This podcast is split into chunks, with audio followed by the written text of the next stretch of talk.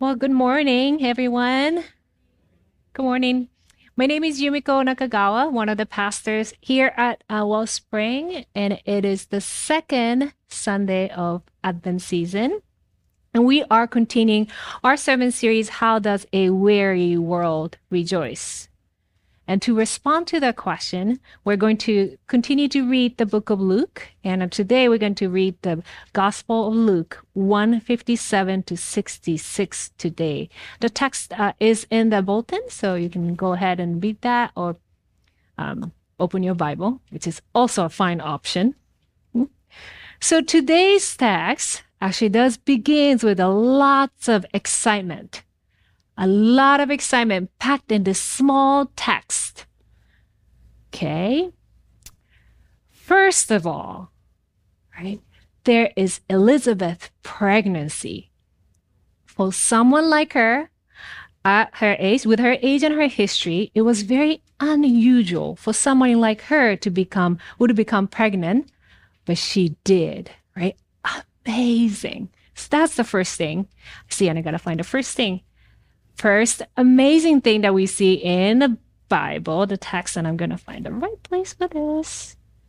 So, yes, exciting. And then the text says in the very first text in verse 57, not yeah, very first text, she was able to carry the baby to full term to give birth, which we may not think very much of it. It's like, oh, great. But if you think about it, but this wasn't always the case for many women back then. Without medical knowledge and care available for us today, it was not unusual for, uh, for a woman to lose a baby before or at the birth. But Elizabeth didn't, right? She was able to carry the baby and safely delivers a baby. So that's a second amazing thing we find in text another can of our dinner goes on top. It's great. It's a tuna can. And on top of that, they had a son. That's another thing that they were very excited. So there's a third excitement that they have, right? At that time for a Jewish family, it was vital to have a son to carry their family line. So it was very significant that they had a son granted, right? I mean, odds of having a boy is 50 50. So maybe it's not that unusual, but the, the, what are the chances of this trifecta, right? For someone like Elizabeth, on a couple who's well along the age to get pregnant, right? And the mother safely delivers a baby and that happens to be a boy. This is just amazing trifecta that we see. And naturally, people are so happy. People rejoice at this trifecta and they gathered around this baby and they're like, hi, little Zechariah. Because back then, right, it was very common for um, parents to give a father's name to the firstborn son. But then, then Elizabeth goes, um, no, that's not his name. He would be called John. And people like, John? But your husband's name is not John. His father's name is not John. You don't have any John in your family. Are you sure about this? So they go to Ze- Zechariah. And Zechariah also says, yes, he will be called John. So they're thinking, huh, I don't know quite exciting or not, but it is very odd that somebody name gives a name like John. So that's another amazing thing we see in a text. And that wasn't it. And then, sorry, I should mention that it wasn't, you know, it wasn't, maybe you're like, oh, what's so strange about the naming, name John? It's a fine name. We have a couple Johns in, a, in our church. Well, it's not the name that was something was wrong, but the back then, as I said, parents would often give the name of the father or another family member's name to son, especially if it's the firstborn son. So it just was a little bit odd that they would give a name, random name to the family, John. It was unusual enough that people marveled and wrote it down to the um, in the Bible. And then something else happened. As soon as Zechariah proclaimed the baby's name is going to be John, Zechariah's speech was restored. He was able to speak again. Now, this doesn't happen every day. Yet another unusual turn of event. So when you see, when people witness all of this impressive series of a cam, but not the sorry, not the series of a cam, but it was a series of event, right? People weren't just joyful. People weren't just wondering what's going on. That made people fearful. Seeing all of this happening, people are thinking, um, this is something. Something great is happening here. We don't know exactly what, but God is doing something great. And of course, right, this extraordinary narrative of John's birth serves as a preview to a greater event to come the birth of Jesus. There are lots of similarities between these two births the birth of John and the birth of Jesus. For example, both Elizabeth and Mary conceived despite their in seemingly inconceivable situations. Both pregnancies were announced by angel, right? The baby's coming. So that was the similarity. And both fathers' voices were muted in one way or another in both um, respective wives' pregnancy. And both children bear names given by God. You see, today's text gives a preview to what's to come, which is the birth of Jesus. But that's not all. Today's text gives us a very tiny, small picture of the Gospel of Luke, the life and the death of Jesus Christ, the Messiah. I don't know if you can see clearly, but today's text does have um, three parts. There is something God did. Bottom three cans are representing what God has done to Elizabeth. And a top red can represents what God has done to Zechariah. In the in between, what sits at the center of today's text is what Zechariah and Elizabeth did, naming John. See what God has done in red and what they did, Elizabeth and Zechariah did, in the middle. And what God did to Elizabeth and Zechariah, that's something we see over and over repeatedly in the rest of the Gospel of Luke. We're actually going to continue reading the Gospel for the next several months.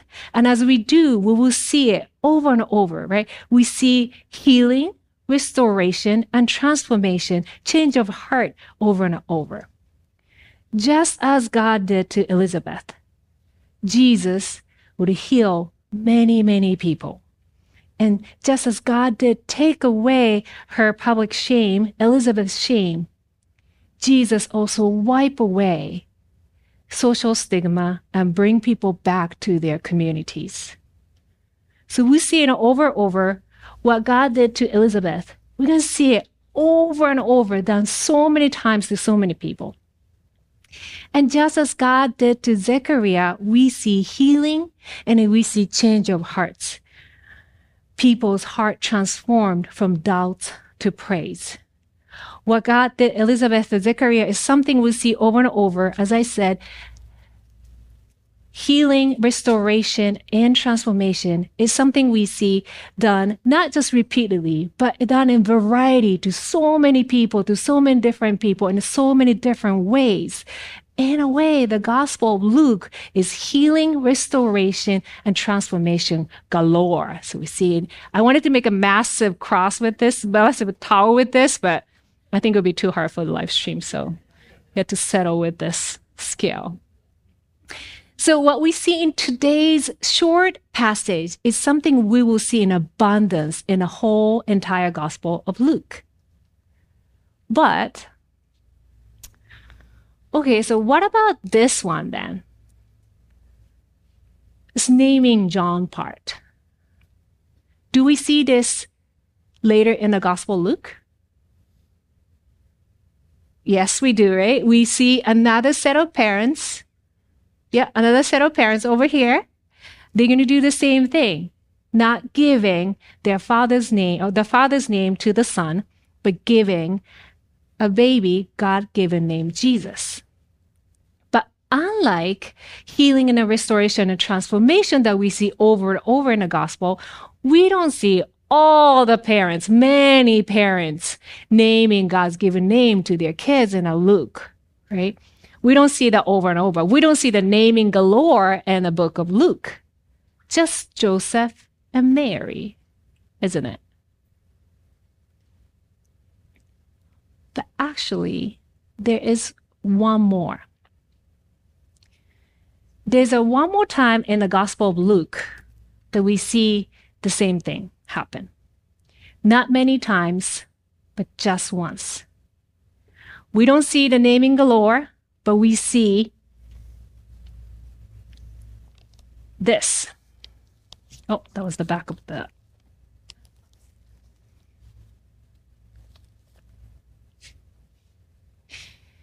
as I mm-hmm. mentioned, right, it was common for a son to be named after his father. And in such cases, it's not just his name the son will inherit.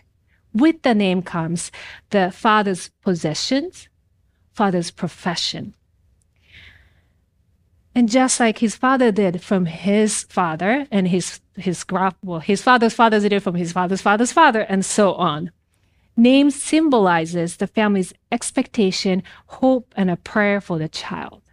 With the name, they pass on the prayer, may this, may he be happy and well. May he become just like his father.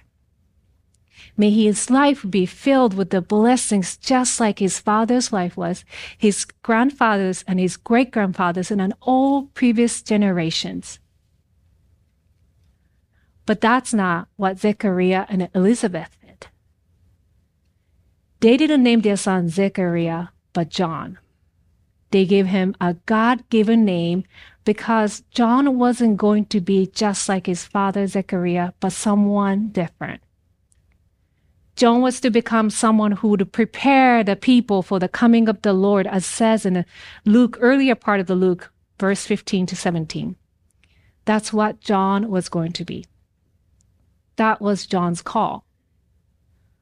Both his name and this call were given by God even before John was conceived in the womb of Elizabeth. So that's what John and Elizabeth gave to John. Sorry, Elizabeth and Zechariah gave to John. God's given name and God's call for John. Name John symbolizes the affirmation, hope, and a prayer for John to fulfill this, fulfill this call given by God. Which must have felt exciting and such an honor to do so. My son has a special calling from God. That's amazing. Especially since they probably didn't know what it really meant for John to fulfill God's call. Pastor Rebecca also talked about this last week, how Mary perhaps unknowingly said yes to bearing uh, Messiah Jesus in her womb, not fully realizing the cost, not realizing fully realizing what it means for her to be the mother of Messiah. In the same way, I am not sure if John's parents realized what the cost of saying yes is for John and for even for themselves as a parent. I don't think my mother knew. This is about 20 some years ago. I was young, I was I was ambitious and the world was my oyster. One day, an opportunity to work in Afghanistan for 6 months fell on my lap. And this would have been an amazing step toward my dream of becoming humanitarian aid worker. So I said, okay. And I went home and I told my parents, I'm going to Afghanistan and I'm so excited because I think this will help me become, you know, my dream come true. And as my parents have always been, they say, Oh, okay. That sounds good. They always supported me because all they wanted me to do in my life is to reach and pursue my dreams. So they were great. You go. That's, uh, that's amazing. But I don't think, I don't think my parents, especially my mom, knew what it meant for me and for them. So what it meant for me to say yes to the amazing opportunity was that in a reality wasn't that great. I wasn't allowed to go outside the compound of embassy for security concern, concerns. Our daily five minutes commute, which we could have have a nice walk from our living quarter to our office quarter. No, but we cannot walk. We have to be transported in a bulletproof car, proof car, car guarded by armed securities front and back, which is very uncomfortable thing to do. And sometimes, only sometimes, our water gets contaminated. I don't know how, but it does. And all of us gets double whammy of uh, salmonella and dysentery. So you just are very sick. And because I was working for Japanese embassy, everybody got sick. We can't give it to anyone else. Great, let's go to work. So we all go to work. And if you have had salmonella dysentery, you know, if you have those, you cannot sit still at the desk. You have to be in a bathroom every 10 minutes. So what do we do? We bring all the paperwork, each take a bathroom, work from there. so it was a very um, interesting time. but it was at least very meaningful time for me. I've learned tons. It was a great experience. On the other hand, back home for my mother, it was just sheer six months straight of pain and tears. I didn't know this, after I came home, my sister told me, Oh, good, you're home. Mom was crying every single day, whole time you're away. Now she'll be happy.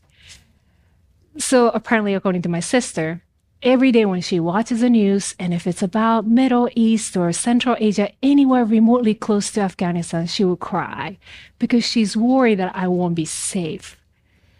Uh, she watches the news and oh, there's a bombing in Iraq, which is a whole different country, but she's like, oh, she's gonna get bombed, and then she cries and worries at the dinner table, she cooks something I like. She's like, oh, Yumi cannot have it because she's not here. And why would you cook it? But she just cries because she's a mother, right? And she just cry every day, wishing I were back home safely with her. You see, as much as my mom was happy that I was pursuing my dreams, and knowing what I did there was really good for me, but also good for the people in Afghanistan. We're building schools, we're paving the road, rebuilding the hospital. What we're doing was good for the people in Afghanistan. Knowing all that, it didn't ease the pain of letting me go, right? It still pained her as much to know that I may not be safe. I may not be well and I was far, far away from her. And I don't think it's just my parents who react this way, especially when your child is embarking on a path of challenges, difficulties, and pains. Which then makes me wonder how it was for Zechariah and Elizabeth, and how it was for Mary and jo- Joseph with joy and honor, they probably let go of their child in a small way in the beginning, saying yes to God's call for their kids. But as their children grow and embrace their call, one as the one to pave the way for Messiah, and the other as Messiah. I wonder if and how many times they were worried. And I wonder how many times they shed tears. I wonder how many times they wish this call never came to their kids. And I wonder how many times they wish they could actually carry the children's burden on behalf of them. Because it was so painful for them to watch their kids embracing their call. I think the naming John, their son John, was just the beginning for Zechariah and Elizabeth. A small beginning of many, many times they'll have to let go of their children, child, little by little, so that John may fulfill the call to serve God and God's people. And that's what we see repeated in the Gospel of Luke. It's not naming your child a different name. It's the love and the tear and the pain of letting go of the beloved.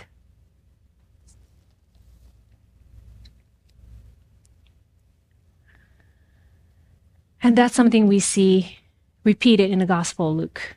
We see the same theme repeated later in the Gospel of Luke. Just once, but once for all, God let go of the beloved Son for the sake of the world. And in that, we see deep love and pain of God. For God so loved the world God gave God's only and one Son, Jesus, who came to this world fully divine, fully God, but also fully human.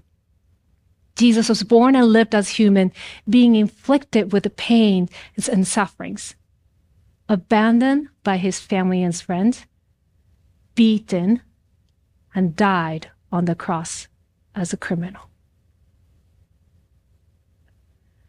And I think seeing Jesus abandoned by his friends and family, I think it pained God. I think seeing Jesus being tormented God, beaten, tormented God, seeing Jesus on the cross must have been excruciating for God.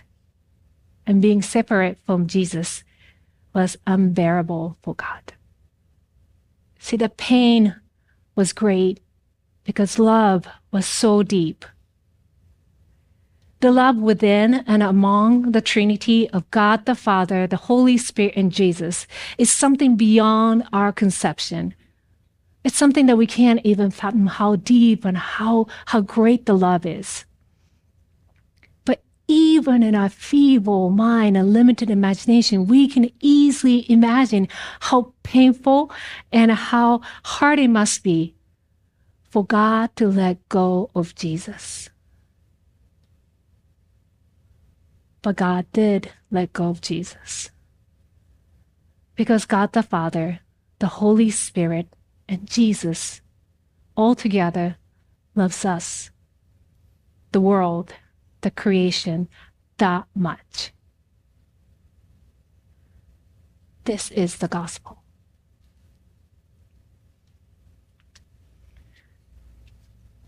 You see, naming John sits in the center, in the middle of today's text. And we see the same theme repeated at the crux of the Gospel Luke as on the cross. And on this cross, we see the pain, tears, and love of God for Jesus, the beloved Son. And in that pain and tears of the Trinity, we see God's love for us.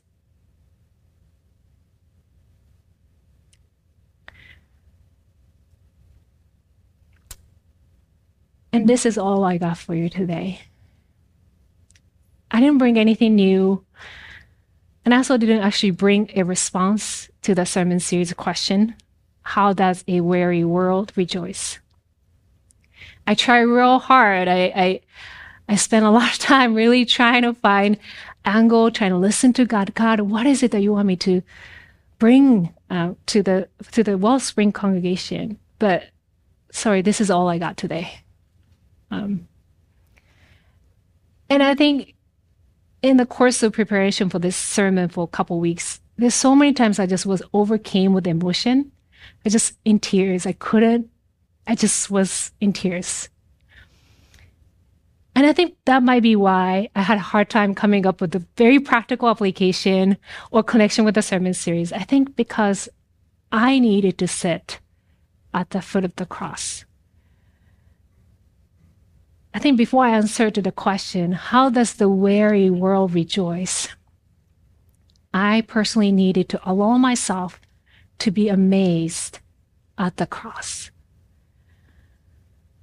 So, if you are willing, I would like to invite you to um, do the same.